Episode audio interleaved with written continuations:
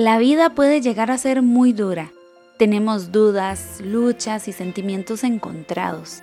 Navegamos por diferentes etapas y circunstancias en las que podemos llegar a pensar que estamos solas, que solo a nosotras nos pasa. Como si el dolor por sí mismo no fuera suficiente, el peso de callar lo hace aplastante. La Biblia dice en Romanos 12:15, Alégrense con los que están alegres, lloren con los que lloran. Por eso, quiero asegurarte a través de este podcast que no estás sola.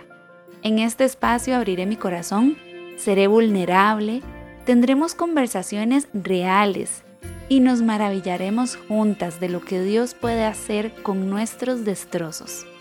Yo soy Rebe y te doy la bienvenida a Ya Somos Dos.